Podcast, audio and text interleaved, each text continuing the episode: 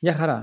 Καλώς ήρθατε στο podcast Όλα για το Coaching. Σκοπός μας είναι να μοιραστούμε μαθήματα, λάθη και tips μέσα από το προσωπικό μας ταξίδι στην online επιχειρηματικότητα, καθώς και να περάσουμε καλά. Εάν σου αρέσει και το βρίσκεις χρήσιμο, κάτω share και με φίλους. Enjoy.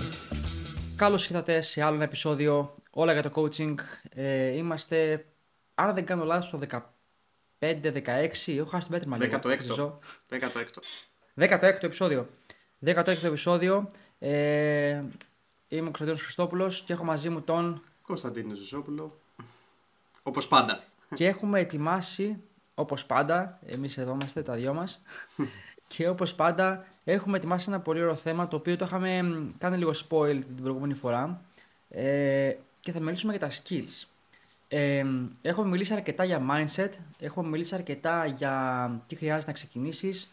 Έχουμε, νομίζω, χτίσει το έδαφος για το όλο background που πρέπει να έχετε και τα expectations, τις προσδοκίες σε ένα online business και συγκεκριμένα για το coaching business και άρα νομίζω αποφασίσαμε να πάμε λίγο στο ψητό και να μιλήσουμε λίγο για τα skills και συγκεκριμένα πώς θα μπορούσατε ή πώς μπορείτε ε, μέσα στο 24 να βγάλετε τα πρώτα σας χρήματα online ε, ξεκινώντας με ένα από αυτά τα skills που θα αναφέρουμε.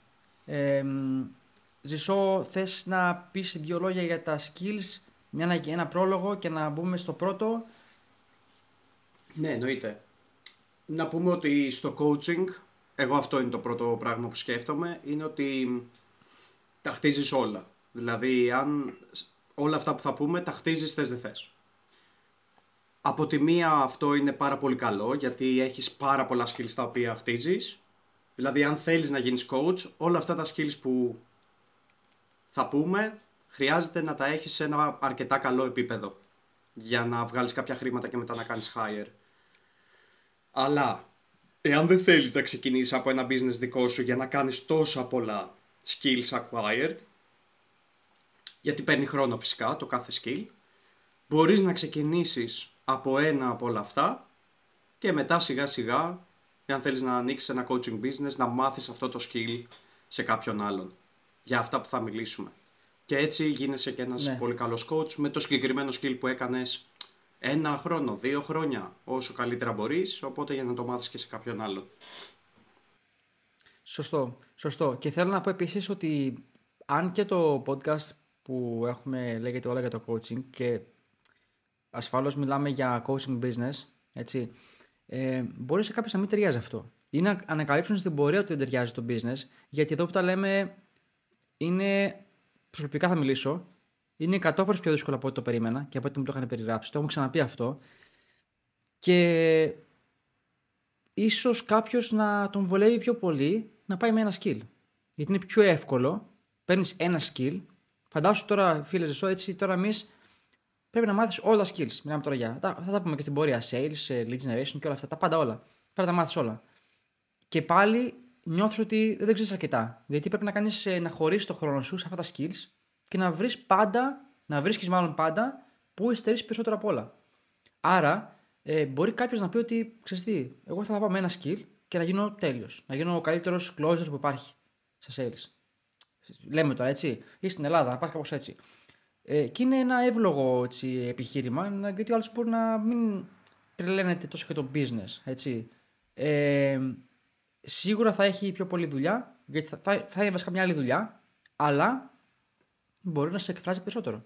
Μπορεί να σου αρέσει η επαφή με τον άλλον άνθρωπο. Εμένα τα σέρι μου αρέσουν πάρα πολύ.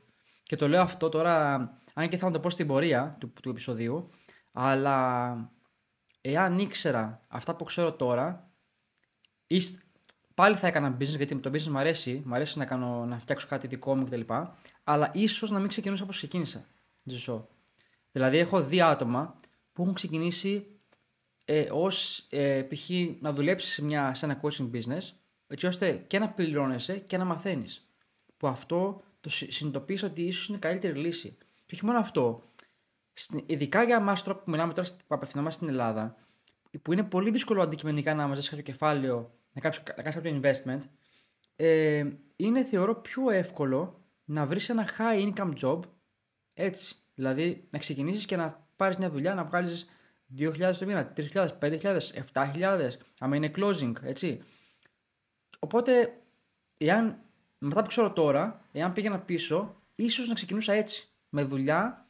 Ε, βέβαια, εδώ που τα λέμε, ε, ήταν λίγο αδύνατο για το χρόνο, επειδή είχα και άλλη δουλειά. Αλλά, anyways, αυτό θέλω να πω εγώ. Ε, τι, τι πιστεύεις γι' αυτό εσύ, Ζησό; και εγώ το ίδιο θα έκανα. Με όλα αυτά που ξέρουμε τώρα. Έτσι, Αλλά ναι. όταν μπαίνει σε μια διαδικασία την οποία έχεις μπει ήδη να τα χτίζεις και τα λοιπά και λες, τι κάνω τώρα, κάνω βήμα πίσω, πάω χτίζω μόνο ένα skill, παρατάω το business μου.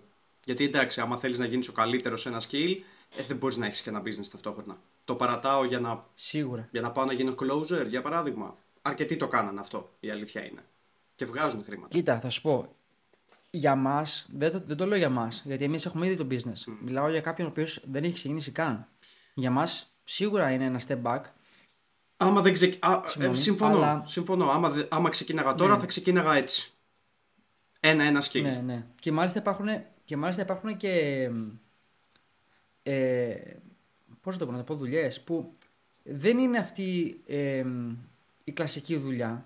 Πρώτον, ο, ο μισθός είναι μεταβαλλόμενος, δηλαδή ανάλογα με τη δουλειά που κάνεις, αλλά μιλάμε ότι στην, στην ελάχιστη περίπτωση πάλι είναι πιο πολλά από της Ελλάδας τα λεφτά. Ένα αυτό.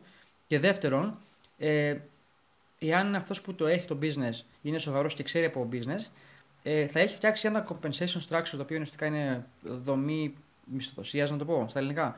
Ε, που θα ενθαρρύνει το προσωπικό να, να δουλεύει παραπάνω και να πληρώνεται παραπάνω και να εξελίσσεται μέσα στην επιχείρηση. Όχι τώρα να είσαι σε ένα γραφείο σε κάποια εταιρεία στην Ελλάδα που μένεις για χρόνια στην ίδια θέση τα λοιπά και δεν εξελίσσεται ποτέ. Κλασικό, ναι. Αλλά γενικά, ναι, γενικά υπάρχει αυτό το πράγμα. Και αυτό ζωσή το είχα δει εγώ στο τελευταίο investment που είχα κάνει, ε, στους υπαλλήλους που είχε, που ήταν, ε, το ονόμαζε, όχι entrepreneur, το ονόμαζε intrapreneur. Ότι είσαι κάπως, είσαι, είσαι κάπως επιχειρηματίας ουσιαστικά, αλλά μέσα σε άλλη επιχείρηση. Σαν να έχεις δικό σου department κάπως, είσαι υπεύθυνος για ένα, όχι manager ακριβώς, είναι άλλο πράγμα. Είναι, έχεις δικούς σου πελάτες, αλλά μέσα σε άλλη επιχείρηση. Υπό τη- κάτω από την ομπρέλα που λέμε, άλλης επιχείρησης. Το οποίο ήταν πολύ ενδιαφέρον και το ψάξα πρόσφατα αυτό μάλιστα σε ένα βιβλίο που λέγεται Scaling Compensation. Ένα βιβλίο πολύ ωραίο. Ε, που ουσιαστικά μιλάει για αυτό το πράγμα. Γιατί δίνεις άλλα κίνητρα. Καταλαβέ. Αλλά, anyways, για να μην μακρηγορώ. Ε, Ωραίο αυτό να το συζητήσουμε κάποια είναι- στιγμή γιατί μου φαίνεται πολύ, ναι, πολύ ναι, ωραίο. ναι. Ότι μπορεί κάποιο να ενδιαφέρει, τουλάχιστον να ξεκινήσει. Γιατί το business, κακά τα ψέματα, είναι, είναι πολύ δύσκολο και πολύ σκληρό. Σου δίνει τη σκληρή πραγματικότητα. Και όταν βλέπεις ότι. και όταν συνειδητοποιείς μάλλον πόσα skills πρέπει να αποκτήσεις και δεν τα έχεις, είναι πολύ αποθαρρυντικό. Και είναι πολύ εύκολο κάποιος να τα παρατήσει. Ευτυχώς για μας δεν το κάναμε, δεν τα παρατήσαμε. Αλλά ξέρουμε εκατοντάδες, δεν θα πω δεκάδες, γιατί κυριολεκτικά είναι εκατοντάδες, που τα παρατήσανε ή όπως λες εσύ γίνανε, ξέρω εγώ, closers ή οτιδήποτε, που ουσιαστικά είναι ένα step back. Τουλάχιστον για μένα. Γιατί όταν πας να ξεκινήσεις ένα business, ε, άλλο να δεις ότι και να αποφασίσεις συνειδητά ότι δεν το θέλω τελικά, γιατί δεν μου ταιριάζει, το σεβαστό, αλλά να πεις ότι το θέλω, αλλά λέω στον εαυτό μου ότι δεν το θέλω, γιατί ξέρεις, αυτό είναι άλλο πράγμα. Πολύ μεγάλη αλήθεια αυτό. Πολύ μεγάλη αλήθεια. Ωραία. Τότε για να ξεκινήσουμε, θες να, θες να πεις ε, ποιο είναι το πρώτο πράγμα που πρέπει κάποιος να έχει σαν γνώση, γιατί δεν είναι ακριβώς skill αυτό, ε, Αγγλικά. για να ξεκινήσει σε αυτό το τομέα. Αγγλικά, ε. Ναι φίλε, αγγλικά γιατί πλέον έτσι όπως έχει εξελιχθεί η ζωή μας και λόγω του COVID, δηλαδή νιώθω ότι λόγω του COVID έγινε αυτό και έγινε ένα μεγάλο boom. Μπορείς να δουλεύεις από όπου θέλεις από τον κόσμο, αλλά εάν δεν ξέρεις αγγλικά και βλέπω ότι υπάρχουν αρκετοί Έλληνες που δεν ξέρουν αγγλικά ναι. και όταν λέμε δεν ξέρουν αγγλικά, δεν ξέρουν. Δηλαδή, όχι, όχι απλά, ok, το χάνω λίγο στο conversation, δεν ξέρω τόσο πολύ vocabulary που λέμε. Δεν ξέρουν να συνεννοηθούν. Είναι πολύ κακό αυτό. Οπότε το πρώτο πράγμα που πρέπει να κάνεις είναι αγγλικά και δεν χρειάζεται να πας να κάνεις lower ή να... Με πρόλαβες. ναι, Με πρόλαβες. δεν χρειάζεται να το κάνεις αυτό. Όχι, ξεκίνησε να διαβάζεις αγγλικά. Ξεκίνησε, δηλαδή, βάλ το στην καθημερινότητά σου κάθε μέρα. Αυτό πρέπει να κάνεις, όχι να κάνεις lower, ούτε, ούτε τίποτα άλλο. Βιβλία, ταινίες, στα αγγλικά με αγγλικούς υπότιτλους Ακριβώς. και να βρεις και έναν buddy να μιλάς. Τίποτα άλλο. Ακριβώς αυτό που λες, ακριβώς αυτό που λες. Παιδιά, τα αγγλικά είναι πραγματικά το μεγαλύτερο, τι να πω τώρα, το καλύτερο εργαλείο που μπορείς να έχεις στον σύγχρονο κόσμο, αν μπορώ να το πω αυτό, γιατί όπως είπες και εσύ Ζησό, ειδικά μετά τον COVID έγινε χαμός, αρχικά πέρα από, αυτό- πέρα από το online business, δεν υπάρχει μεγαλύτερη ασφάλεια, να το πω έτσι, όταν δουλεύεις online, γιατί για να κλείσει το διαδίκτυο πρέπει να γίνει, τι να πω τώρα, τρίτος παγκόσμιος και αν ακόμα θα υπάρχει το διαδίκτυο. Δηλαδή πρέπει να διαλυθεί το σύμπαν, για να το πω έτσι, για να μην υπάρχει διαδίκτυο. Ε, οπότε είναι μια πολύ καλή λύση να την έχετε, έτσι ώστε ό,τι και να γίνει και μάλιστα εμείς, δεν ξέρω για εσένα ακριβώς, γιατί ξεκίνησε νομίζω λίγο μήνε μετά από μένα, αλλά όχι είμαι σίγουρος ότι και εσύ ξεκίνησε με τον COVID. Εγώ θυμάμαι στο πρώτο lockdown ξεκίνησε το business. Πρώτο lockdown. Εγώ στο Και δεύτερο. Ήμουνα στην Καλαμάτα, έκανα το, έκανα το investment και μπήκα μέσα και λέω: Ωραία, πάμε τώρα να κάνουμε invest. Anyways, ε, όπως είπες και εσύ, δεν έχει να κάνει το πτυχίο, έτσι. Και μάλιστα, ε, το είπες και εσύ, βιβλία στα αγγλικά. Βοηθάει, γιατί καλό το να καταλαβαίνεις τον άλλον τι λέει, αλλά επειδή εσύ θα κάνεις τα sales λογικά και τα conversations, αμένει μηνύματα κτλ. Καλό είναι να ξέρεις να μιλάς και εσύ αντίστοιχα αγγλικά. Σίγουρα δεν θα πας κατευθείαν στο level του native, να είσαι, πώς λέγεται, μητρική γλώσσα σωστικά, σαν μητρική γλώσσα. Ε, αλλά θέλεις να έχεις ένα επίπεδο καλό και με την πορεία να το χτίσεις με το practice. Γιατί δεν ξέρω αν το έχω ξαναπεί αυτό, ζήσω. Πριν, πριν λίγο καιρό, πριν κάνα μήνα, δύο, κάπως στοιχεία βρήκα κάτι παλιά βίντεο που είχα. Φίλε, μιλούσα πολύ διαφορετικά. Που όταν ξεκινούσα, θεωρούσα για τον εαυτό μου ότι έχω ένα πάρα πολύ καλό επίπεδο. Καλύτερο το Είχες average. πολύ καλό παιδί μου. επίπεδο. Είχες Ναι. πολύ καλό επίπεδο, όντως. Αλλά, αλλά τώρα που το βλέπω, λέω φίλε, μιλάω πολύ αργά. Το λεξιλόγιο μου είναι πιο τέτοιο. Είναι, πιο- έχω αυτό το ελληνικό accent πιο πολύ, ρε παιδί μου. Και με τον καιρό, ασυνείδητα, έφτιαξε. Επειδή ακούω αγγλικά συνέχεια, μιλάω, γράφω, πάρα πολλά. Και επίσης κάτι άλλο που θέλω να πω σε αυτό, ε, επί- ε, προσω- τώρα μιλάω για προσωπικές εμπειρίες που όπως τα είδα τώρα εκ των υστέρων, έπιασα στα χέρια μου να ξαναδιαβάσω ένα βιβλίο που είναι τα πρώτα που είχα διαβάσει όταν ξεκινούσα. Και φίλε, είδα που, που τα έχω στα αγγλικά, τα βιβλία μου, τα βιβλία μου 9 στα 10 είναι στα αγγλικά, μην πω 9,5 στα 10. Ε, και είχα γράψει στα Υπάρχουν ελληνικά. βιβλία μισά αγγλικά, μισά ελληνικά. Ε, Ρε φίλε, τι να σου πω τώρα. το, 90, το 95% Πώς των γίνεται το βιβλίων που έχω- 95, ρε μαλάκα; Συγγνώμη. Τι πώς γίνεται; Άμα έχεις 100 βιβλία, τα 95 Ναι. είναι στα αγγλικά. Πώς γίνεται αυτό; Δεν έχω 10 βιβλία, έχω, μπορώ να έχω 100 βιβλία. Έχεις 100 ακριβώς όμως. Άμα έχεις 100 είναι Ρε ένα. φίλε, τώρα θες, θες να κάτσω να τα μετρήσω; Θες να τα μετρήσω τώρα; Τι θες να κάνω; Τι θες τώρα; Έχω, μπορώ να έχω και 100 βιβλία, ναι. Αλλά σου 9,5. λέω. ναι, 9,5 στα 10. Έλα, κάνω πλάκα. Έλα. Ε, Τώρα με... ε, τι, τι να σου πω. Τέλος πάντων. Και φίλε, έπιασα το, ένα από τα πρώτα βιβλία που είχα διαβάσει και είχα γράψει στα ελληνικά πάνω από μερικές λέξεις τη μετάφραση. Δηλαδή, legit, δηλαδή κανονικά ήμουν μπροστά υπολογιστή από το βιβλίο με Google Translate ανοιχτό και κάποιες λέξεις που δεν τις ήξερα τις μετάφραζα. Και τώρα τις ξέρω. Κατάλαβες. Δεν, δεν έκανα να το διαβάσω σαν vocabulary, λες και κάνω ασκήσεις στα αγγλικά στο φροντιστήριο. Αλλά Όχι, με τον απλά το καιρό έγραψα από πάνω. Μμ. γιατί, ναι, γιατί μετά δεν ξαναβλέπεις τη λέξη αυτή και λες: Α, την, είχα, την ξέρω αυτή τη λέξη. Ξέρω, ναι. Οπότε, για να μην μακρηγορούμε στο θέμα των αγγλικών, είναι πολύ σημαντικό γιατί σου ανοίγουν τα πάντα. Γιατί ό,τι πούμε από εδώ και πέρα στο επεισόδιο είναι πολύ δύσκολο να το κάνετε εάν δεν ξέρετε αγγλικά.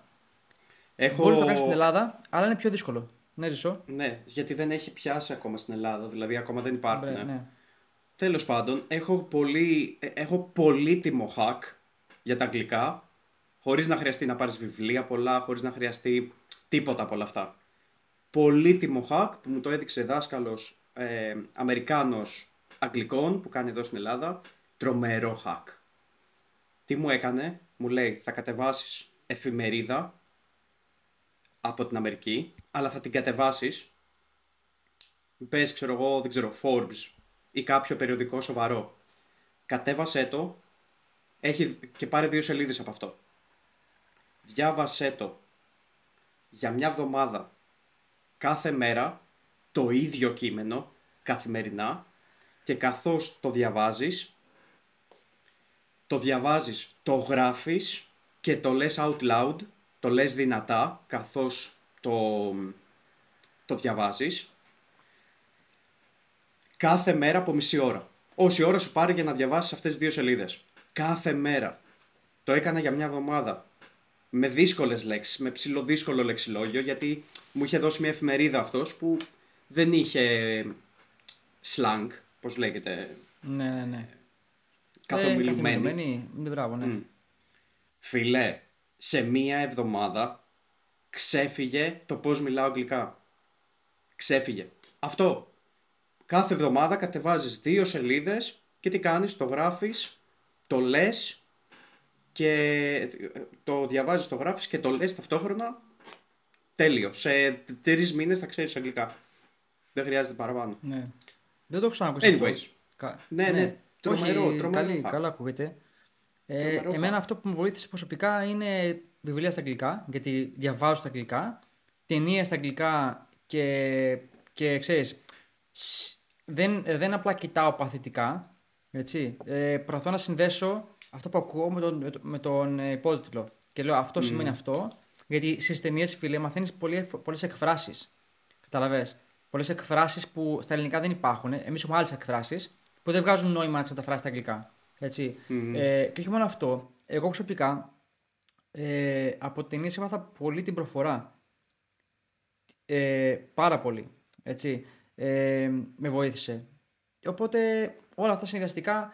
Εντάξει. Ε, το θέμα δεν είναι, όπως είπα και πριν, να φτάσεις σε ένα native επίπεδο, είναι να το, να το, να το φτάσεις σε ένα επίπεδο Α και να πεις ότι είμαι καλά και ξεκινάς και στην πορεία θα μαθαίνεις κι άλλο. Αυτό είναι το point. Ε, ωραία. Πάμε νομίζω στο, στο πρώτο skill που έχουμε ε, να αναλύσουμε για να φύγουμε από τα αγγλικά. Νομίζω ε, φέρσαμε αρκετό χρόνο σε αυτό, αλλά είναι κάτι το οποίο ε, άμα δεν το έχεις, δεν μπορεί να προχωρήσεις. Ε, οπότε ε, θες να πεις το πρώτο skill, Ζησό; Copywriting. Μπαμ. Copy νο- Έπεσε. νομίζω ότι είναι το πιο εύκολο που μπορείς να κάνεις acquire. Ε, υπάρχουν πολλά, μ, εάν, εάν θέλεις να κάνεις κάποια μικρά investments, δεν έχω κοιτάξει 100% να σου πω την αλήθεια, μπορείς να μου πεις αν το έχεις κοιτάξει. Μπορείς να κάνεις μικρά investments και μιλάμε για 10, 20, 30 ευρώ σε μικρά courses, αλλά το θέμα είναι το πόσο, όχι τι κάνεις invest, αλλά το πόσο γράφεις. Δηλαδή εμείς μάθαμε copywriting, εγώ προσωπικά λόγω του business επειδή έγραφα πολλά posts, όχι ότι είμαι τρομερός copywriter, γιατί υπάρχουν διαφορετικά μ, είδη copywriter. Το καλό με το copywriting είναι ότι μπορείς να βγάλεις πάρα πολλά λεφτά εάν φτάσεις σε ένα πολύ καλό επίπεδο. Να κάνεις direct response που λένε copywriting, το οποίο θα κάνεις... Έλα. Συγγνώμη, είναι σημαντικό να πούμε εδώ πέρα, θα συνεχίσεις. επειδή όμως εγώ όταν ξεκίνησα δεν ήξερα τι σημαίνει copywriting. Και μου πήρε λίγο. να το και δεν αναφέρουμε. καταλάβαινα τι σημαίνει. Το copywriting, ε, για αυτούς που δεν το ξέρουν, που είναι πολύ λογικό να το ξέρετε, δεν είναι, θεωρείται κακό, ε, είναι το να γράφεις ουσιαστικά κείμενο. Copywriting, ε, copy στα, στη γλώσσα του business ουσιαστικά είναι το κείμενο, το, το, cop- το text. Έτσι, το γράφεις ένα κείμενο και copywriting ουσιαστικά είναι ένα sales κείμενο. Αυτό είναι ένα κείμενο που έχει σκοπ- σκοπό τις πωλήσεις. Αυτό είναι το copywriting. Ε, το οποίο από πολύ παλιά υπάρχει, από όταν υπήρχαν μόνο εφημερίδες, όπως είπαμε πριν λίγο, από, από ένα website, από social media, από, ή, ακόμα και τις διαφημίσεις στην τηλεόραση έχουν copywriting. Οτιδήποτε, ε, οτιδήποτε υπάρχει αγοραπολι... οπουδήποτε υπάρχει αγοραπολισία, κάποιο προϊόν ή υπηρεσία, υπάρχει copywriting παντού. Ε, από στάσεις λεωφορείων, οι αφήσεις, όλα, όλα, όλα, όλα είναι copywriting. Οπότε και πε- αυτό που εσύ Ζησό, ε, τώρα συγγνώμη, σε διέκοψα, ε, είναι, δεν θεωρώ ότι είναι εύκολο γιατί υπάρχουν διαφορετικά είδη copywriting, όπως είπες και εσύ. Δηλαδή, άλλο copywriting θες άμα γράφεις σε post, σε website, άλλα σε, τι να πω τώρα, σε, όπως είπα πριν, σε πιο απλά τύπου καθημερινότητας και άλλα θες σε social media. Και όχι μόνο αυτό, ανάλογα με τον νης του αυτό που δουλεύεις ή τον τομέα, οτιδήποτε, αλλάζει το πράγμα αρκετά. Ε, οπότε όλα έχουν τις δυσκολίες τους. Αυτό θα έλεγα εγώ. Ναι. Ε, εγώ το βλέπω ότι ρε παιδί μου, εάν το έχεις με το... Γιατί ρε φίλε, το copywriting δεν απευθύνεται σε όλους. Επειδή γράφεις κείμενα και καλά έκανες και το, ναι. και το είπες, εξήγησες τι είναι, γιατί ούτε εγώ ήξερα στην αρχή τι ήταν. Εάν σου αρέσει και γράφεις κείμενο, να γράφεις κείμενα, εγώ θεωρώ ότι είναι εύκολο. Δηλαδή για μένα, ας πούμε, παρόλο που δεν είχα ιδέα, ε, Ok, okay, δεν είμαι direct response copywriter, που ο direct response copywriter να, να, να εξηγήσουμε ότι είναι, αν παίρνεις τα mail σου, ρε παιδί μου, για παράδειγμα, παίρνεις ε, offers, δηλαδή σου ρεσένδει, δεν ξέρω, η Wind, η Nova, ή κάποια εταιρεία που έχεις κάνει subscribe στα email τους, ας πούμε, σου στέλνουν συνέχεια τέτοια mail. Α, πάρε αυτό, ξέρω εγώ, τέτοια έκπτωση ή οτιδήποτε, δεν ξέρω ναι. κι εγώ. Καλά, direct ε... response είναι. Ε, ουσιαστικά είναι cold traffic. Είναι cold outreach σε cold traffic. Ναι, Α, σε, ναι. και, σε cold, και σε cold traffic και νομίζω το direct response είναι, είναι μόνο email. Είναι και το, ο, και, και, το web page. Direct response είναι και νομίζω και outbound sales reps που παίρνουν τηλέφωνα στο κινητό. Αυτό είναι νομίζω το πιο... Ε, direct response είναι cold outbound, δηλαδή έτσι το, έτσι το αν δεν κάνω λάθος. Και μάλιστα συνέχισε, θα το κοιτάξω εγώ για να, να πούμε ακριβώς ε, τι σημαίνει. Ναι, ε, το direct response. copywriting.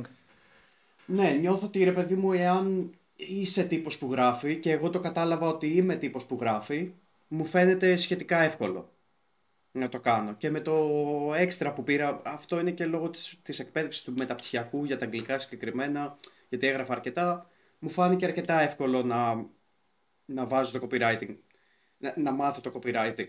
Τώρα προφανώς έχει πάρα πολύ ζουμί αυτό, να γράφεις emails, να γράφεις, να γράψεις το copyright, ε, το κείμενο στα websites, να, να γράφεις τα, τα social media content, ας πούμε, έχει πάρα πολλά, η αλήθεια είναι.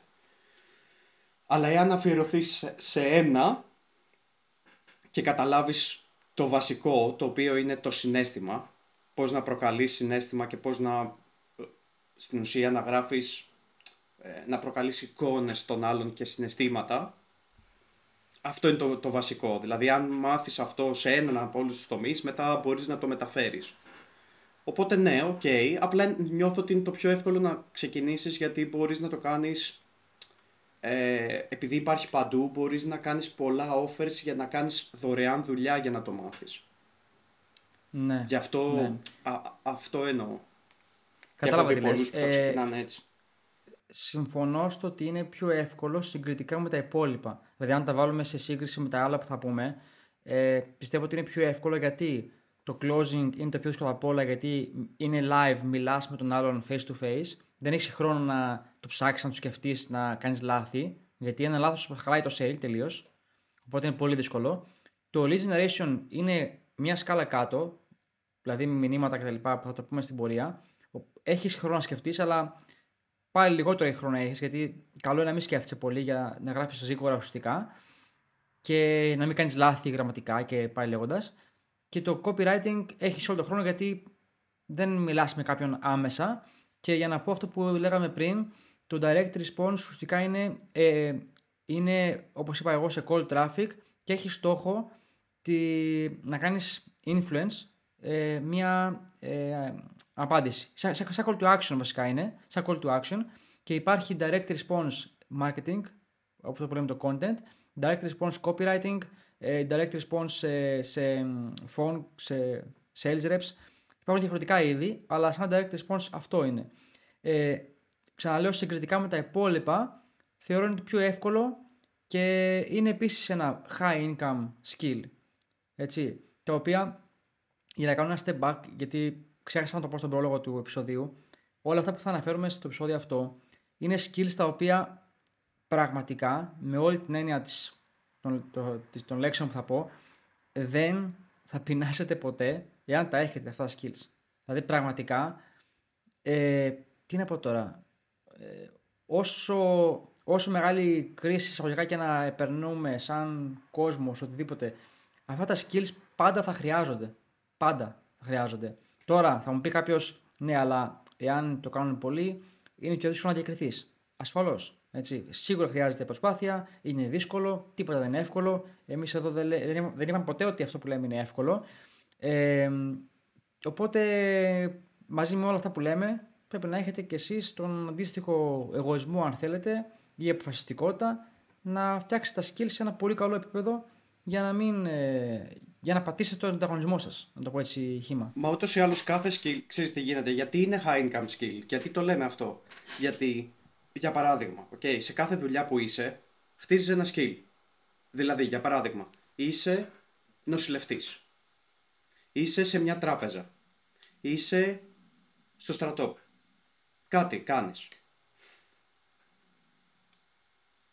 Ε, αυτό το skill που χτίζεις για 5, 6, 7 χρόνια, 10 χρόνια, ήμουν barman για παράδειγμα. Τι ξέρω να κάνω πολύ καλά, να φτιάχνω ποτά και να εξυπηρετώ τον κόσμο. Πού αλλού μπορώ να το χρησιμοποιήσω αυτό; Πουθενά. Σχεδόν πουθενά. Εάν το σκεφτείς, εάν κάτσεις και το σκεφτείς, εάν είσαι banker, εάν δουλεύεις απλά σε μια τράπεζα, πού, πού μπορείς να το ξαναχρησιμοποιήσεις αυτό εάν φύγεις από αυτή τη δουλειά; Τι, ποιο είναι το αμέσως επόμενο σου βήμα, είτε να πάρεις προαγωγή και να κάνεις κάτι άλλο, να γίνεις manager ή οτιδήποτε, είτε να φύγεις τελείως από αυτό το τομέα. Αλλά το copywriting τι σου κάνει, μπορείς να διαλέξεις το direct response ή οτιδήποτε άλλο copywriting gig που λέμε, να κάνεις approach άπειρα business για να δουλέψεις για αυτούς με διαφορετικό τρόπο και δεν τελειώνει και ποτέ. Μπορείς να δουλέψεις με, με επιχειρήσεις, με coaches, μπορείς να δουλέψεις με επιχειρήσεις, με οποιαδήποτε επιχείρηση στον κόσμο. Οπότε το potential είναι πάρα πολύ μεγάλο και δεν θα πεθάνει ποτέ. Αυτό που είπες κιόλας. Οπότε νιώθω ότι σε κάθε δουλειά, αυτό που θέλω να πω είναι ότι κάθε δουλειά είναι skill. Γιατί να μάθεις ένα skill το οποίο μπορείς απλά να το έχεις για πάντα στη ζωή σου και να σου βγάζει πάντα λεφτά. Αυτό. Γι' αυτό είναι high ναι. income skill.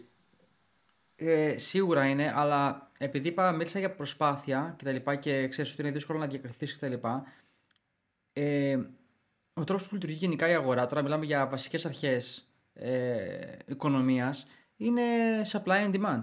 Όταν υπάρχει πολύ supply, δηλαδή υπάρχουν πάρα πολλοί, π.χ. Τις, τις, μιλάμε τώρα για κλασικές δουλειές, έτσι, ε, όποια σου έχει στο μυαλό, παιδί μου, ξέρεις, υπάρχει, υπάρχουν διάφορα πανεπιστήμια, άρα υπάρχει μεγάλη παραγωγή εισαγωγικά αυτών των ε, επαγγελματιών ουσιαστικά. Πες το όπως θες.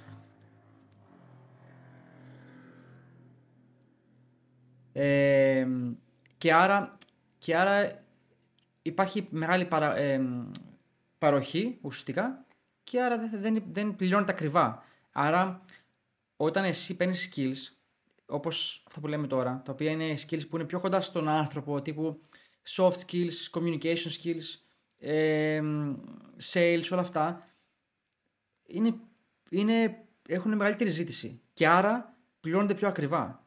Οπότε όσο πιο πολλές γνώσεις βάζεις, ε, αποκτάς βασικά, τόσο πιο μεγάλο potential έχεις να βγάζεις περισσότερα χρήματα.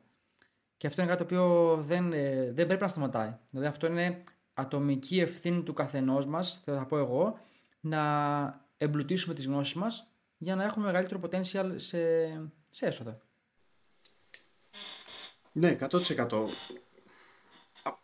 Αυτό που προσπαθούσα να πω πριν είναι ότι όσο, δηλαδή αν πάρεις ένα skill, το copywriting για παράδειγμα, όσο περισσότερο δουλεύεις, νιώθω ότι τόσο περισσότερα λεφτά θα βγάλεις, όσο το μαθαίνεις περισσότερο. Ενώ το, να σου πω το, να είσαι barman, κάποια στιγμή τελειώνει και δεν μπορείς να το μεταφέρεις. Δηλαδή, ναι. κάπου θα πρέπει να κάνεις να γίνεις manager, να γίνεις restaurant manager.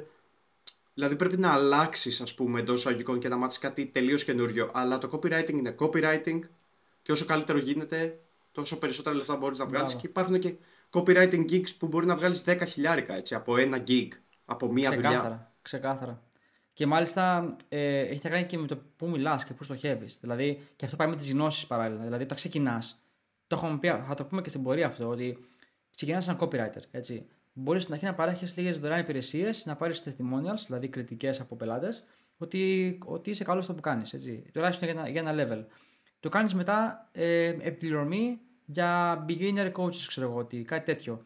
Ή για κάποιους που είναι σε ένα χαμηλό επίπεδο. Μετά από 10 χρόνια, μπορεί να είμαι εσύ τόσο καλός ή καλή, να κάνεις copywriting για Fortune 500 companies ε, στα Αμερική, ξέρω εγώ. Και να πληρώνεις 50 το μήνα, ξέρω εγώ. Δηλαδή αυτό γίνεται. Είναι possible. Βέβαια είναι πάρα πολύ δύσκολο προφανώς. Αλλά θέλω να πω το potential, όπως πει ζω, δεν αλλάζει το αντικείμενο, αλλάζει το μέγεθος της εταιρείας στην οποία βοηθάς, το οποίο πάει αντίστοιχα με τα skills. Δεν, δεν, δεν σου δορίζεται αυτό το πράγμα, ούτε είσαι τυχερός αν πας εκεί. Αυτό έχει να κάνει με το. Εμένα μου αρέσει να, μ αρέσει να σχολιάζω και να ενθαρρύνω την ατομική προσπάθεια και, την, ε, και να κυνηγάς τα skills και την εμπειρία και όλα αυτά. Γιατί αυτό που έχω παρατηρήσει εγώ ζω με άπειρα παραδείγματα είναι ότι πάει κάποιος επενδύσει σε ένα mastermind, τον βοηθάει να βρει τον ίστου, του, ξέρω εγώ, ε, του λέει ότι με, αυτό που, με αυτά που ξέρεις, με το background σου, μπορείς να βγάλεις χρήματα, που να ισχύει σε έναν βαθμό, αλλά για να φτιάξεις ένα business σοβαρό, πρέπει να επενδύσεις στα skills σου, να, να, στις γνώσεις σου κτλ. Και αυτό δεν πρέπει να σταματάει. Αλλά αυτό που βλέπω εγώ συνέχεια και είμαι πολύ passionate με αυτό το, το αντικείμενο, ότι πάρα πολλοί επαναπαύονται σε αυτά που ήδη ξέρουν ή νομίζουν ότι ξέρουν και ποτέ δεν. Και είναι ένας από τους λόγους πιστεύω εγώ που δεν ανεβαίνουν κλίμακα στο κοινό που μπορούν να εξυπηρετήσουν. Καταλαβαίνεις τι λέω; Ναι, 100%. Ο, οπότε γι' αυτό λέω για το copywriting και για οτιδήποτε θα σχολιάσουμε σήμερα. Δεν παίρνεις κάποιες γνώσεις ή ένα certificate από κάποιο course και λες: OK, τα έχω όλα και ξεμπέρδεψα. Δηλαδή, εγώ αν ήμουν ένα copywriter ή οτιδήποτε έκανα, θα, επειδή ακριβώς είναι και ένα skill που είπαμε νωρίτερα ότι είναι πιο εύκολο να ένα skill να το φτάσεις σε ένα πάρα πολύ καλό επίπεδο, θα έπαιρνα σε ένα course π.χ. Ωραία, να πάρεις το certificate, OK, και μετά θα διάβαζα 50 βιβλία πάνω στο copywriting. Θα, θα διάβαζα στο internet άρθρα και δεν θα διάβαζα σαν, σαν consumer, αλλά σαν κάτσε να δω λίγο στο background, behind the scenes. Πώς το, γιατί, γιατί αυτό που θα κοιτάζα δηλαδή τη συμπεριφορά μου, Δηλαδή, γιατί αυτό μου κέντρισε ενδιαφέρον και όχι το άλλο. Τι έχει αυτό και δεν έχει το άλλο. Έτσι θα σκεφτόμουν για να βελτιωθώ σαν copywriter. Συμφωνώ 100% σε όλα τα skills. Θέλει αυτό το hunger ε, mindset, ρε παιδί μου. Αυτό το hungry mindset. Να ναι. είσαι... Να θέλεις να μάθεις και να γίνεις ο καλύτερος στο οτιδήποτε, σε οποιοδήποτε skill. Ναι, αυτό, αυτό που λες. Ναι. Πάμε στο επόμενο. Τι είναι; Appointment setting. Ε, ναι, ναι. Πάμε στο επόμενο, ε, το οποίο είναι ναι, appointment setting. Είναι κάτι το οποίο ε, είναι ανερχόμενο θα έλεγα εγώ. Είναι ένα αντικείμενο το οποίο τελευταία υπάρχει πάρα πολύ. Έχει αρχίσει να γίνεται οριακά oversaturated, δηλαδή πάρα πολλοί κόσμος πλέον το κάνει και πιστεύω ένας από τους λόγους είναι ότι πολλοί το έχουν κάνει monetize. Δηλαδή πολλοί mentors, πολλοί γνωστοί κτλ. έχουν, συγγνώμη, έχουν βγάλει προγράμματα πλέον για αυτό, για να δώσουν certificates, τα οποία είναι πανάκριβα, ε, για να μάθουν στον κόσμο αυτό το skill, το οποίο επειδή είναι ανερχόμενο, κάποιοι το παρατήρησαν και το κάνουν monetize και καλά κάνουν, θα λέγαμε. Θα ρωτήσω κάτι. Αλλά, να σου κάνω μια ερώτηση. Ναι. Το έχεις δει. Τώρα αυτή είναι ερώτηση μεταξύ business owners. Δεν υπάρχει στην Ελλάδα. Ναι. Το έχεις δει να γίνεται. Το appointment setting. Ναι. Εννοώ μόνο με Έλληνες, όχι για εξωτερικό εσύ σαν business, ναι, εννοείς... σαν business Έλληνας, ναι. να πάρεις, πώς να το πω, appointment center για τα ελληνικά.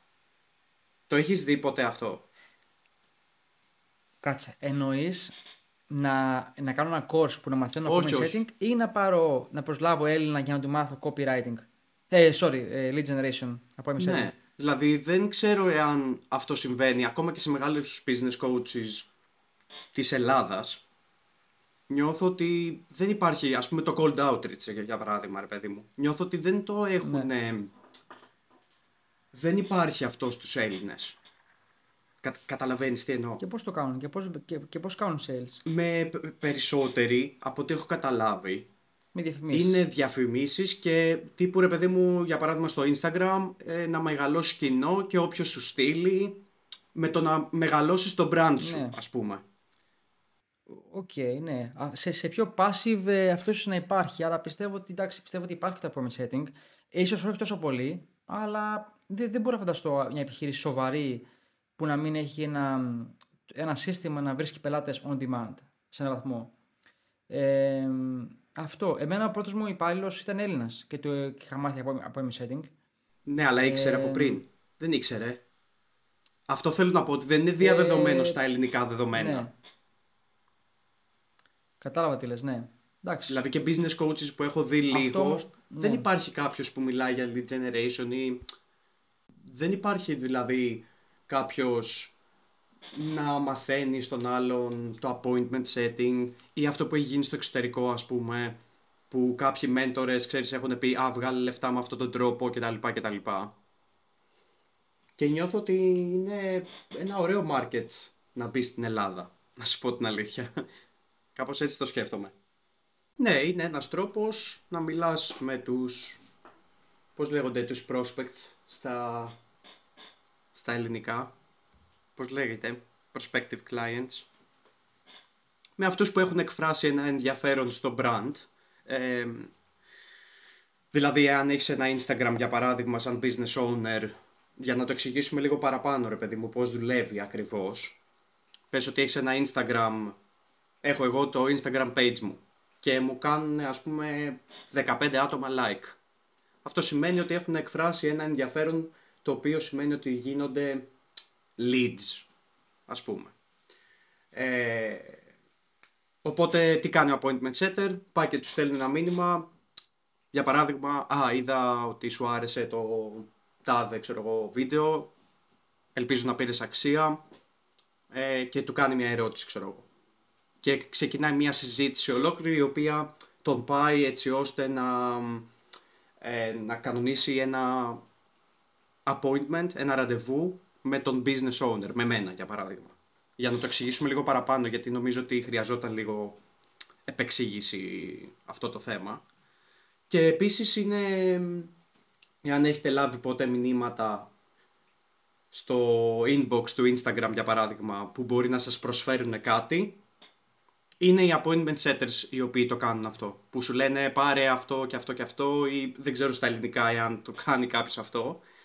Και είναι αυτοί που σου στέλνουν ε, είσαι open-minded για να βγάλεις ε, ένα έξτρα κέρδος ή έξτρα μισθό ή οτιδήποτε που έχει να κάνει πολύ με πυραμίδες και τα λοιπά, πολύ με, με τέτοια πράγματα που συζητήσαμε και στο προηγούμενο επεισόδιο. Ε, αυτούς έχω δει μόνο που στέλνουν, όχι οι coaches και τα λοιπά. Ναι. Ε, έχω, δεν θυμάμαι να έχω δει coach συγκεκριμένα, αλλά μου έχει τύχει να είμαι σε παρέα και να στείλω μήνυμα σε κάποιον της παρέας, αλλά τύπου φάνηκε πιο πολύ σαν scam. Το account δεν το είδα, η αλήθεια είναι. Δεν έτυχε να πάρω το κινητό και να δω το account που το έστειλε. Αλλά ήταν κάτι του στυλ ότι θες να βγάλεις ε, 10, 10 κάπα, έλεγε. Δεν το κάνουν, ξέρεις, 10 κάπα το μήνα. Κάτι τέτοιο. Και θέλω να το πάρω αυτό σαν ε, αφορμή να, να δώσω μια ακόμα προειδοποίηση για ασφάλεια. Ε, το έχουμε ξαναπεί αυτό, αλλά να προσέχετε τα, τα scam accounts. Και επίσης έχουμε ξαναπεί ότι εμείς είμαστε εδώ πέρα για να τα τσεκάρουμε. Ε, αν και συνήθως είναι φαίνεται, αλλά παρόλα αυτά επειδή η άγνοια είναι άγνοια, καλός ή κακός, ε, δεν το λέω με κακή έννοια. Ε, άμα θέλετε κάποιον να, να βοηθήσουμε να το, να το τσεκάρουμε, εδώ είμαστε εμείς. Οπότε δεν ξέρω για την Ελλάδα πόσο υπάρχει. Απλά είναι ένα skill το οποίο σίγουρα πληρώνεται καλά και όπως όλα τα skills ε, χρειάζεται ατομική προσπάθεια να, να, να προσπαθήσετε να γίνετε οι καλύτεροι σε αυτό το αντικείμενο. Αυτό θα πω εγώ. Σωστό. Appointment setting λοιπόν. Ε, Πάμε sales. Sales ναι. και closing που Ε, είναι. ξέρεις τι, πρι- πρι- πριν, τα, πριν πούμε στα sales και closing, που είναι ουσιαστικά το ίδιο πράγμα, ε, θέλω να πω ένα skill ακόμα που μαζί με τα αγγλικά θα το έβαζα παρά, μα- παρά, παράλληλα. Δεν το είχαμε πει στην αρχή, αλλά το προσθέσα στην πορεία, το οποίο το συνειδητοποιώ όσο μιλάμε. Ε, κάτι πολύ βασικό με τα αγγλικά είναι, και σε αυτό θέλω να μιλήσεις εσύ, που είναι λίγο πιο κοντά στο δικό σου κομμάτι που κάνεις, basic communication skills.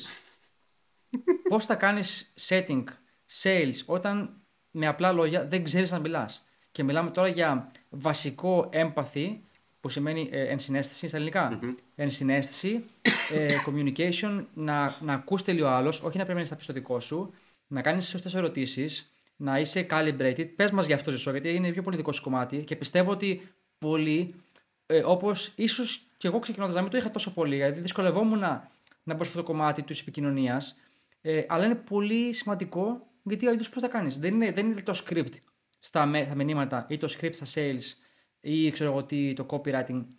Καλά, το copywriting είναι άλλο αντικείμενο, αλλά ό,τι περιλαμβάνει άμεση επικοινωνία πρέπει να έχεις basic communication skills. 100%. Και θέλω να το αναφέρω λίγο αυτό. 100% και το σκέφτηκα όταν το διέκοψες, επειδή κάτι έλεγες προηγουμένως για, για το communication.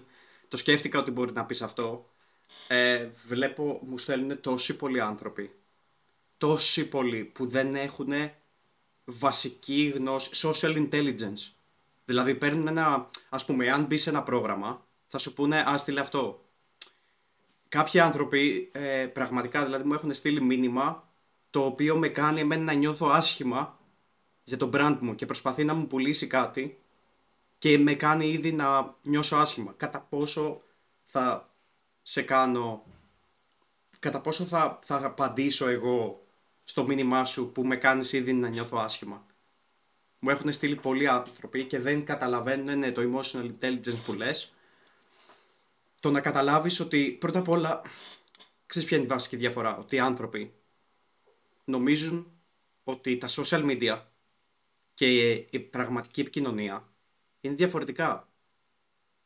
Αυτοί που δεν ασχολούνται με τα social media και δεν ασχολούνται να μιλάνε μέσω social media, γιατί τώρα μεταξύ μας, εάν πας πίσω, πριν 3-4 χρόνια, μίλεγες εσύ μέσω facebook ή instagram με ξένους; Όχι. Με ξένους, όχι ποτέ. Αυτό. Για ποιο λόγο; Μπράβο. Πολλοί νομίζουν ότι δεν μπορείς να κάνεις conversation με κάποιο ξένο, ας πούμε. Και όταν μπαίνεις σε αυτό το κομμάτι, φυσικά και μπορείς. Πολλοί άνθρωποι είναι open στο να κάνεις ένα conversation και να γνωρίσεις άτομα. Και πολλοί άνθρωποι νομίζουν ότι έχει διαφορά το communication με την πραγματική ζωή. Και ξέρεις τι έχω καταλάβει κάτι που έλεγα και στην Άννα χθες. Το πώς επικοινωνείς στα social media και πώς γράφεις το copywriting και αυτό δεν το έχει πει, δεν το λέω εγώ, το έχει πει ο Jordan Peterson. Αν δεν ξέρετε ποιος είναι ο Jordan Peterson, φύγετε από αυτό το podcast. Έχω να πω, ναι. μην με ξανακούσετε. big, big, big fan, ε, Ζωσό. Top. Ε, είμαι groupie, ναι. ξέρω εγώ. Είμαι σε φάση να του φιλήσω τα πόδια. Τέλος πλάκα κάνω. Nerd. ναι, ναι. Ε, Όπως γράφεις, έτσι μιλάς. Αυτό έχει πει ο Τζόρνταν Πίτερσον και λέει ότι αν δεν ξέρεις να γράφεις, δεν μπορείς να μιλάς. Ξέρεις τι έχω παρατηρήσει, φίλε; Είναι, είναι τρομερό αυτό που έχω παρατηρήσει στα social media. Πρώτα απ' όλα, κανένας δεν έχει. Το 80% των ανθρώπων δεν έχουν communication skills. Δεν έχουν. Το καταλαβαίνω αυτά από τα text που στέλνουν. Και δεν ξέρω αν το έχεις παρατηρήσει αυτό. Είναι fun fact.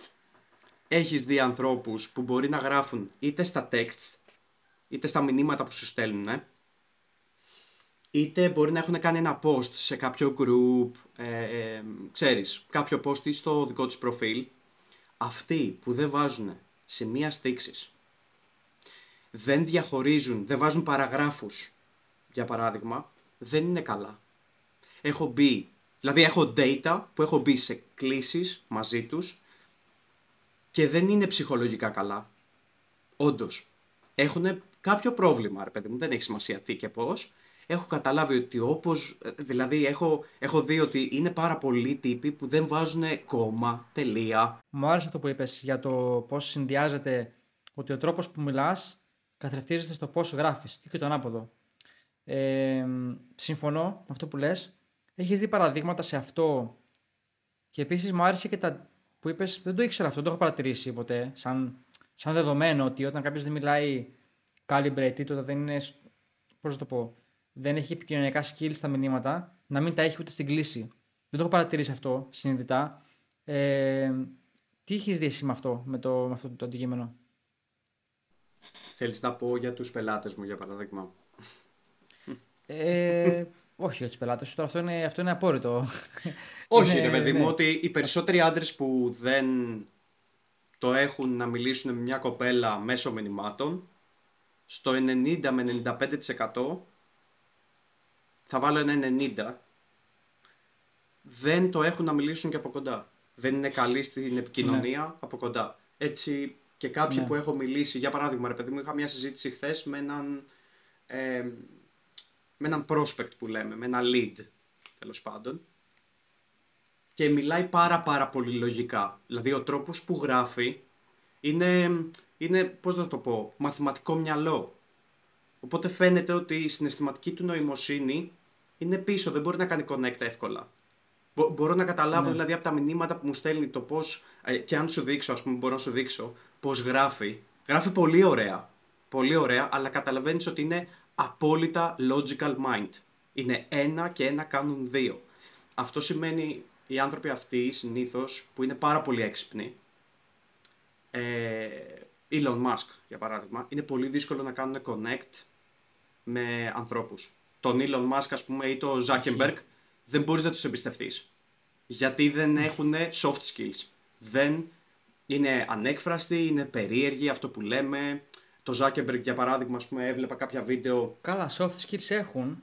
Είναι διαφορετικό. Δηλαδή, ξέρω τι λες, απλά δεν μπορεί να κάνεις τώρα εταιρεία με τόσους υπαλλήλους χωρίς soft skills και leadership και τέτοια. Ε, απλά είναι διαφορετικό το στυλ. Αλλά ναι, καταλαβαίνω τι λες. Δεν μπορείς να εμπιστευτείς εύκολα λόγω των εκφράσεων, λόγω του emotional intelligence. Ναι, να γίνεις leader. Ναι. Ε, Έχεις δίκιο, ας πούμε. Και να φαντάζομαι να κάνεις motivate ή οτιδήποτε. Σίγουρα. Το, το πρώτο που χρειάζεσαι είναι συναισθηματική νοημοσύνη. Το πρώτο που χρειάζεσαι για leadership. Αλλά αυτό που λες είναι πιο, πιο ε, αδίστακτοι στις αποφάσεις τους, πιο αυστηροί. Αυτό νομίζω.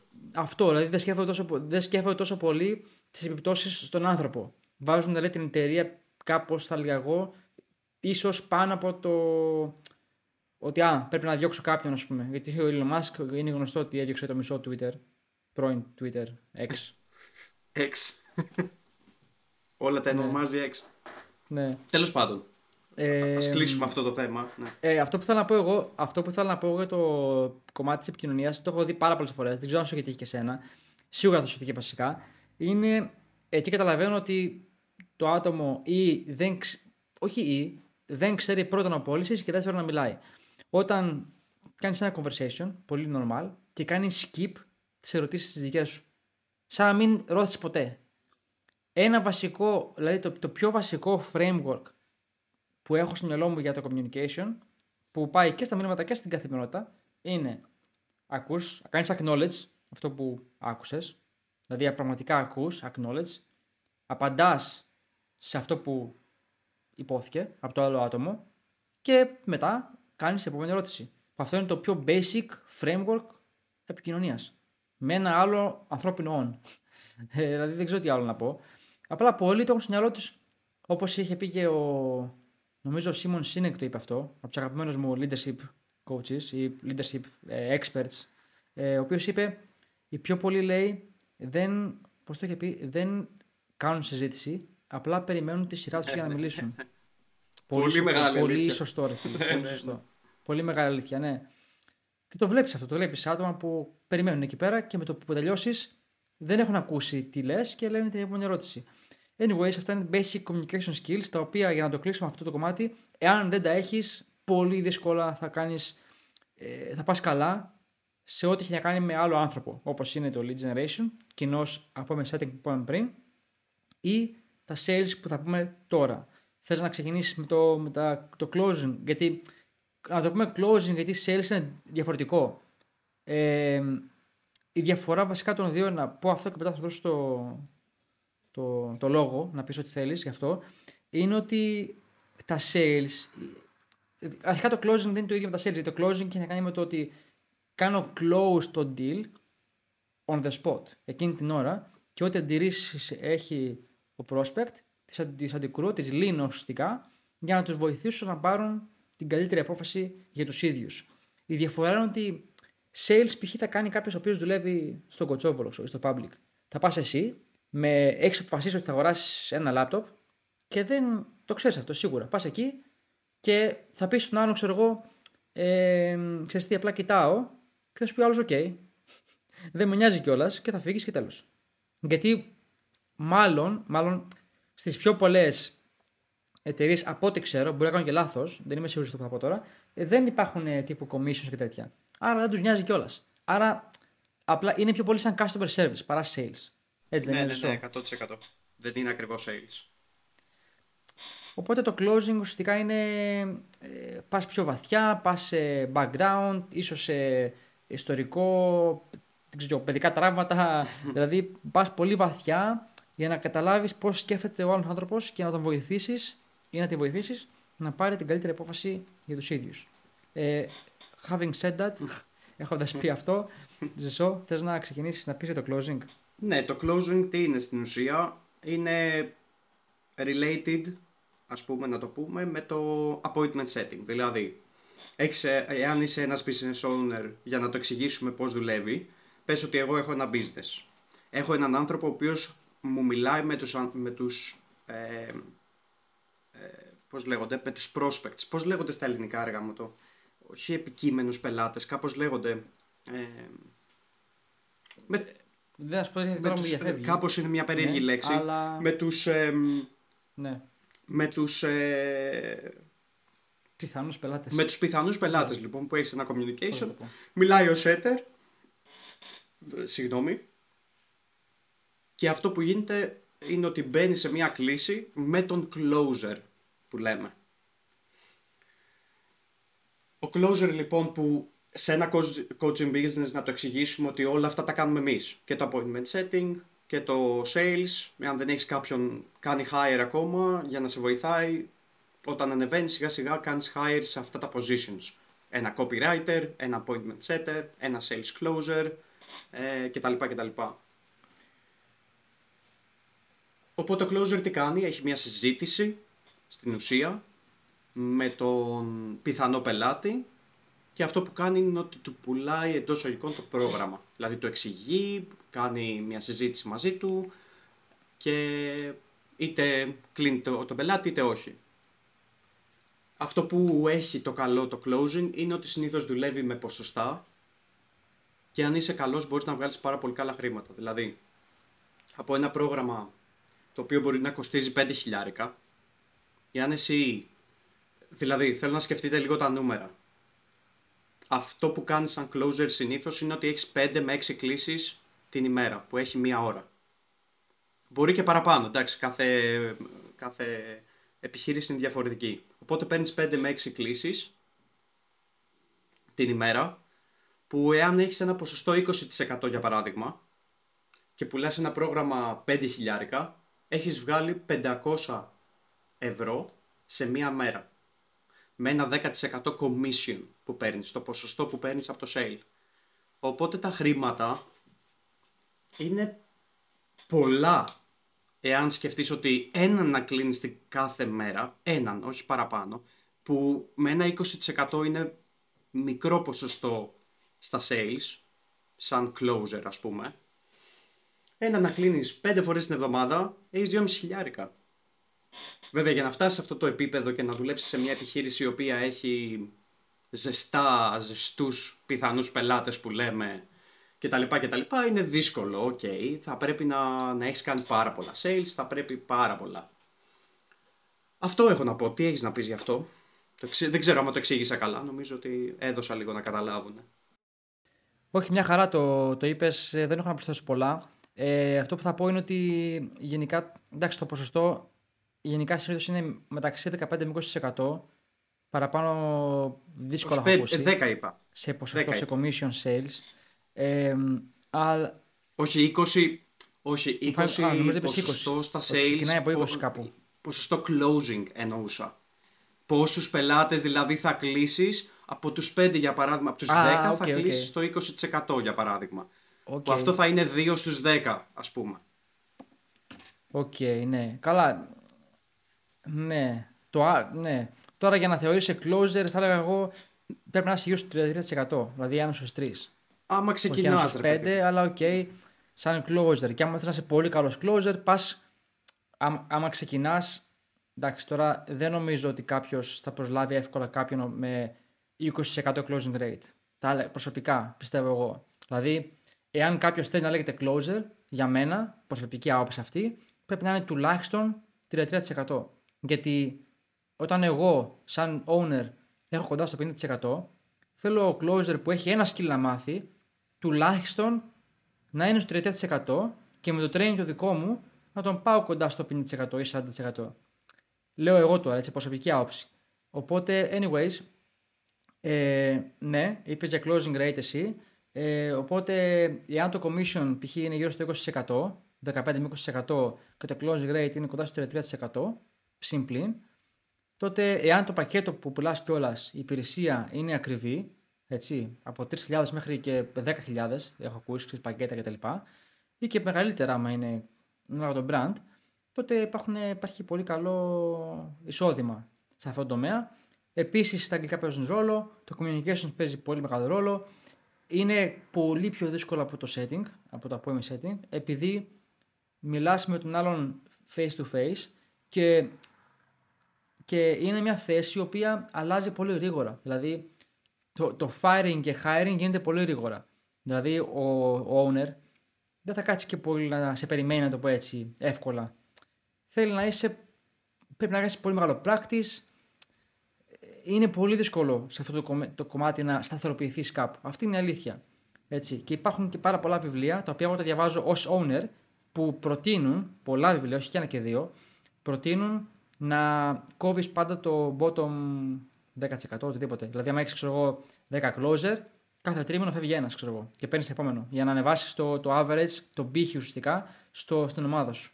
Λέμε τώρα. Αλλά κάπως έτσι είναι, είναι μια θέση που ε, υπάρχει μεγάλη ζήτηση, αλλά είναι και πολύ δύσκολο να σταθεροποιηθείς. Δηλαδή, εγώ τώρα να πάρω ένα closer, έτσι, και να έχω, ξέρω εγώ, 10 sales calls το μήνα και να.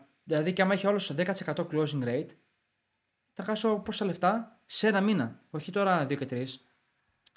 Πώς να το πω, δίνεις, ε, πρέπει να έχεις σαν owner, βάζεις κάποια standards και λες ότι okay, σου δίνω 5 κλήσεις να μου κλείσεις τον έναν για να ξεκινήσουμε. Δηλαδή ένα 20% minimum. Minimum. Anyways, είναι ένα δύσκολο skill το οποίο είναι το, το πιο high, high income skill από όλα. Ε, και άμα είσαι καλός ή καλή, μπορείς να δουλεύεις και λιγότερο από τα υπόλοιπα. Δηλαδή, παίρνεις παραπάνω λεφτά και δουλεύεις λιγότερο. Δηλαδή, η δουλειά σου είναι τα calls. Οι setters μιλάνε όλη μέρα. No, no, ναι, ναι. Οι setters non-stop μηνύματα. Copywriting non-stop. Sales όποτε έχεις. On demand. Εντάξει, μπορεί να έχεις συνεχόμενα calls και να έχεις και reports και τέτοια που σίγουρα θα έχεις. Αλλά δεν είναι δουλειά σου να κανονίζεις Από ό,τι έχω δει όμως. Και πληρώνεται και καλά. Οπότε σε ξεκινάνε σαν appointment setter ναι. και οι closers κάνουν και το appointment setting. Το έχεις δει αυτό, το έχεις παρατηρήσει. Το έχω παρατηρήσει αυτό ότι πολλές επιχειρήσεις σε βάζουν να κάνεις το appointment setting σαν, σαν closer για να ξέρεις το prospect σου ήδη. Εντάξει, αυτό δεν θεωρείται appointment setting γιατί το, το, το appointment έχει ήδη γίνει set, να το πω έτσι. Δηλαδή το appointment είναι ήδη κανονισμένο, είναι στο calendar και μετά ναι, και εγώ θα το έκανα, δηλαδή με δικούς μου closers στο μέλλον, ε, ο closer να στείλει μήνυμα direct από το account του στον prospect και να πει είμαι ο τάδε, έχουμε το call κανονισμένο ε, τάδε μέρα, τάδε ώρα και κάποιο είδους ε, mini script να, να γνωριστεί ουσιαστικά με τον prospect. Αυτό ναι, εντάξει, δεν είναι από setting, απλά είναι μια, μια αλφα γνωριμία πριν το call. Ε, αυτός ναι, γίνεται και είναι και καλό να υπάρχει με τον, ε, να υπάρχει μια, μια αλφα γνωριμία. Γιατί ο τρόπος, ο τρόπος που λειτουργούν τα, τα calendars, τύπου ας πούμε calendly κτλ. είναι ότι άμα έχεις το advanced version, βάζεις τους closer και αυτόματα στέλνει τον κάθε prospect στο calendar του κάθε closer. Αυτόματα και μπορείς να το βάλεις και να το ρυθμίσεις κιόλας βάσει των απαντήσεων ποιο να στέλνει πού. Δηλαδή, μπορεί εγώ να πω ότι στείλε μου τα δύσκολα leads στους καλούς στους καλούς closers και τα εύκολα στους αρχάριους για να πάρουν εμπειρία. Ή το ανάποδο, άμα θέλω. Για να εξασφαλίσω τα, καλά, τα sales και οι άλλοι να πάρουν εμπειρία στα χαμένες, στις, χαμένες υποθέσεις, το πω έτσι. Δηλαδή, π.χ. εσύ παίρνεις ένα, ένα, παίρνεις ένα lead booked call που ξέρεις ότι δεν είναι qualified και λες, δώσ' του να πάρει εμπειρία ο closer που είναι καινούριος, στο να μιλάει Έτσι, άσχετα με το αποτέλεσμα και βλέπουμε. Anyways, το κλείνω, αλλά αυτό θέλω να πω ότι ε, είναι ένα δύσκολο skill, πληρώνεται καλά και ε, είναι ένα από τα high income skills που πάντα θα χρειάζονται, πάντα. Και άμα κάνεις, και τελευταίο, άμα κάνεις ένα καλό όνομα για τον εαυτό σου στο τομέα αυτό, δεν θα έχεις θέμα και να βρεις δουλειά γιατί θα με referrals ε, με τους Οπότε owners, πάμε στα θα, επόμενα skill. θα έχεις- Video θα editing έχεις είναι το λύσεις, επόμενο. Ο, θα το έχετε δει αν όποιος έχει Instagram ή Facebook. Το βίντεο είναι εδώ και θα μείνει, το short form ειδικότερα. Και πάρα πάρα πολλοί business owners και εγώ και εσύ μάλλον Κωνσταντίνε αντί να χάνεις το χρόνο σου στο video editing το οποίο χάνεις το χρόνο σου. Εμένα προσωπικά μου αρέσει πάρα πολύ. Δηλαδή το αγαπάω αυτό το skill να κάνω video editing. Το υπεραγαπάω και εγώ γίνει και πάρα πολύ καλός τώρα τον τελευταίο καιρό γιατί το κάνω πολύ έντονα. Ε, αντί να χάνεις το χρόνο σου γιατί χάνεις πολύ χρόνο για να κάνεις ένα πολύ δυνατό και engaging βίντεο μπορείς να πάρεις έναν video editor. Και αυτό θέλει skills, θέλει ένα καλό υπολογιστή βέβαια ε, γιατί θα κατεβάσεις ένα πολύ καλό πρόγραμμα σαν το Adobe, ε, πώς λέγεται, ε, τε- το Premiere Pro, της Adobe είναι και αυτό, ναι, το Premiere Pro. Η Premiere Pro. Της Adobe. Είναι, ακόμα και με το CapCut Α, σωστά, μπορείς ναι, να ναι, ξεκινήσεις, το οποίο, ok, με ένα κανονικό PC μπορείς να βγάλεις κάποια, αλλά είναι ένα high income skill και αυτό γιατί μπορείς να αναπτύξεις μια σχέση με έναν business owner και είναι re- recurring revenue που λέμε, δηλαδή εάν αναπτύξεις μια καλή σχέση μπορεί να δουλεύεις να του βγάζεις 20-25 βίντεο το μήνα τα οποία αυτά τα βίντεο κάθε μήνα θα σε χρειάζεται. Δηλαδή με το που θα το κάνεις αυτό, α, ξέρεις τι, δεν- τι θα κάνει. Θα χάσει το χρόνο του να ξανακάνει το video editing, οπότε άμα του δώσεις αποτελέσματα, χτίζεις σχέσεις και έχεις Ναι. δύο-τρεις πελάτες οι οποίοι σου δίνουν μηνιαία σταθερά χρήματα, ας πούμε. Ναι. Ε, να πω σε αυτό στο video editing, αρχικά εγώ το συχαίνομαι. Εσύ είπες σου αρέσει, εγώ δεν το μπορώ καθόλου. Το, μα, μπορώ να το κάνω, αλλά το βαριέμαι απίστευτα. Απίστευτα μιλάμε, δεν το μπορώ καθόλου. Ε, το video editing είναι κάτι το οποίο υπάρχει πολύ. Μπορείς να το κάνεις πρώτον ως freelancer σε πολλούς owners με on-demand project, ξέρω εγώ, ή βίντεο όποτε έχουν ή ως υπάλληλος για ένα συγκεκριμένο owner. Το έχω δει και τα δύο. Ε, αυτό που θέλω να πω σε αυτό, που είναι, πιστεύω ότι είναι το, το, το πιο σημαντικό πράγμα στο video editing, είναι ότι επίσης όπως όλα τα άλλα πρέπει να είσαι καλός ή καλή σε αυτό το skill. Γιατί όταν κάποιος ακούει video editing δεν είναι απλά α, θα πάρω ένα, ένα ακατέργαστο υλικό και θα το κόψω, θα το ράψω, θα βάλω και ξέρω εγώ, πέντε πράγματα ξέρω εγώ, μεταβάσεις και μουσική και τέλος. Εγώ προσωπικά, ο editor που θέλω που έχω, θέλω να είναι, ρε παιδί μου, να μην, τον κάνω, να μην, τον, να μην χρειάζεται ντάνταμα στο τι να κόψει, τι να ράψει, πώς θα το φτιάξει κτλ. Εάν θες να είσαι καλός, πρέπει να τα κάνεις αυτά, να είσαι μανούλα που λέμε σε αυτά, να, να σου κόβει, να το πω έτσι, χύμα, ρε παιδί μου. Ε, γιατί ο owner δεν θα κάτσει τώρα να σε, να, σε- να σε κάνει coaching στο video editing. Δηλαδή, άμα θες να είσαι καλός, γιατί εντάξει, οκ, θα μάθεις ψιλογρήγορα τα βασικά του editing, αλλά στην πορεία, πώς να το πω, πας και λίγο προς το marketing consultant. Δηλαδή, είσαι editor, έχεις το skill του editing και λες στον owner, έτσι, άμα θες να είσαι καλός, ε, τι shots να τραβήξει, ε, ξέρεις, πα- σαν strategy ουσιαστικά. Δεν ξέρω άμα, το, άμα συμφωνείς Δεσό, αλλά εάν θες να είσαι πολύ καλός και να παίξεις μπάλα σε ψηλά, σε μεγάλα κεφάλια, να το πω έτσι, ο owner δεν θέλει να, θέλει να του γλιτώνεις χρόνο. Να μην σκέφτεται πολύ. Έχεις στο μυαλό σου κάποιο βίντεο, ίσως, και κάνεις το editing, αλλά έχεις και τα... Έχεις και κάποιες ιδέες. Ναι, ναι, ρε παιδί ναι, μου. 100% δηλαδή, να μην, να συμφωνώ. μην χρειάζεται, Να μην τάδε, αυτό χρειάζεται θέλω- αυτό να- θέλω καταλήξω. Δηλαδή να βάλεις τον εαυτό σου να σκεφτεί, να δώσει λύσεις, να του γλιτώσεις χρόνο του αλλού. Σε όποιον business owner ή σε κάποιο business γλιτώσεις χρόνο, είσαι Ναι. valuable για αυτόν. Τελείωσε. Είναι απλό. Α, αντί να σου. Ναι. Όχι, όχι, αυτό. Ακ- δεν ακριβώς. έχω να πω κάτι. Δηλαδή. Ναι, sorry. Πες. Θε- θε- Θέλω να πω ότι είχα, είχα κάνει, είχα κάνει hire ε, δύο φορές video editor και την δεύτερη φορά, την πρώτη φορά ήταν freelancer. Τύπου Οπότε είχα βίντεο, το έστελνα, το έκανε edit. Ε, μου έπαιρνε ξέρω 10-15 δολάρια το, το βίντεο και αυτό ήταν όλο. Την δεύτερη φορά είχα προσλάβει κανονικά video editor και ήθελε ντάντεμα. Του στέλνω το βίντεο, του στέλνω βίντεο testimonials με πελάτες. Ε, Κριτικές πελατών, να μου φτιάξει ένα βίντεο με πελάτες. Και το ήθελα μάλιστα για διαφημίσεις. Να βάλω ένα βίντεο σε διαφημίσεις. Έτσι. Και εγώ δεν είχα ξαναβάλει διαφημίσεις στο Instagram τότε. Βίντεο. Και μου στέλνει πίσω ένα βίντεο τώρα δύο λεπτών. Και πάω να το βάλω στο διαφημίσεις και λέει δεν γίνεται. Πρέπει να είναι maximum 90 δευτερόλεπτα. Έτσι, ένα μισή λεπτό. Και λέω τώρα εγώ, εγώ το κατάλαβα αυτό ως owner, πήγα να το ανεβάσω και είδα αυτό το θέμα. Αλλά του είχα πει ότι το ήθελα για διαφημίσεις. Δεν θα έπρεπε να ξέρει ως μέρος των skills του, του, του, αυτό που κάνει, ότι να μου πει φίλε, οι διαφημίσει που θες να σου κάνω είναι μέχρι 90 δευτερόλεπτα. Οπότε μην μου βάζεις πολλά βίντεο να βάλω μέσα. Και έπρεπε να, να έχουμε back and forth πόσες φορές, να του δώσω feedback για να μου φτιάξει ένα βίντεο να χωράει σε διαφήμιση. Δηλαδή, εμένα αυτό μου φάγε χρόνο. Να κάτσω, θα έπρεπε να το ξέρεις ήδη. Όχι εγώ, δεν το ήξερα εγώ, αλλά εσύ θα έπρεπε να το ξέρεις. Πρώτον. Και δεύτερον, ε, του έχω στείλα βίντεο και έπρεπε να του πω εγώ τι θα κρατήσει και τι θα βγάλει. Αλλά νομίζω ότι αυτά είναι λίγο ευνόητα. Δηλαδή, αυτά που λένε οι πελάτες. Και μου κρατούσε κομμάτια από το testimonial που δεν λέει κάτι σπουδαίο. Και μου είχε π.χ. συγκεκριμένο παράδειγμα, για να το πω έτσι μπαμ.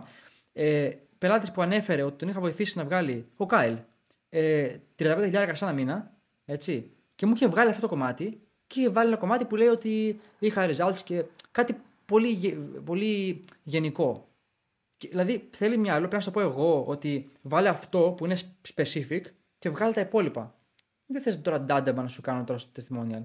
Και του έστειλα το δικό του, έστειλα ένα βίντεο που έκανα εγώ, που ήταν πιο απλό. Ok, okay, δεν είχε transitions και έτσι, ξέρεις, ε, πώς το πω τώρα, εφέ.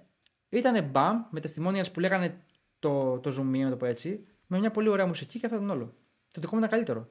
Εν τέλει δεν κρίτησαν πολύ, όπως καταλαβαίνετε, αλλά θέλω να καταλήξω ότι όλα τα skills, ρε παιδιά, έτσι που μας ακούτε, πρέπει να βάζετε λίγο την κριτική σκέψη και να γλιτώνεις χρόνος στον owner. Όχι να περιμένεις ντάντεμα και να σε πιάσει το χεράκι να μάθεις. Γιατί ναι, το ναι, business συμφωνώ. είναι. Δε, cruel, οι περισσότεροι video editors απλά κάνουν transitions. Νομίζουν ότι το transition και το τι λες δεν έχει σημασία και απλά κάνουν transitions και βάζουν effects ναι. και νομίζουν ότι αυτό είναι video editing. Όχι man, το video editing είναι να κάνεις, ε, πώς το λένε, να μιλήσεις συναισθηματικά, να του προκαλέσεις το αλλού κάτι έτσι ώστε να σε πιστέψεις περισσότερο. Τι... Πάλι communication είναι, όλο communication, όλο. Όλο. Ναι.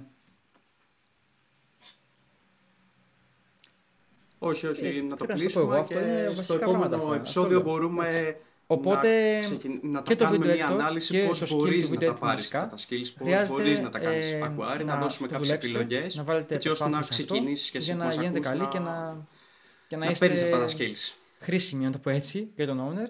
Ε, αυτά θα πω εγώ. Έχεις κάτι να προσθέσει όλα. Νομίζω ότι έχουμε αναλύσει όλα ό,τι είχαμε για σήμερα, για αυτό το επεισόδιο.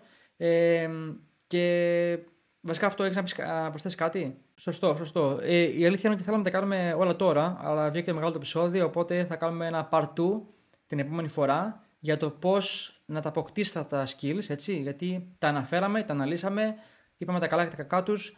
Θα αναφέρουμε στο επόμενο επεισόδιο πώς να τα αποκτήσετε αυτά τα skills, έτσι ώστε αυτή τη χρονιά να δουλέψετε πάνω σε κάτι από αυτά, να διαλέξετε ένα, να αποφασίσετε και να κάνετε κάτι δικό σας ή να ξεκινήσετε ως ε, part-time αν θες απασχόληση σε κάποιον ε, owner ε, με αυτά τα skills.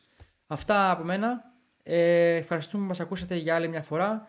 Ε, πάμε δυνατά για και άλλα επεισόδια για το 24. Οπότε ευχαριστούμε που μας ακούσατε. Να είστε όλοι καλά και καλή, καλή εβδομάδα. Τα λέμε την επόμενη Τρίτη.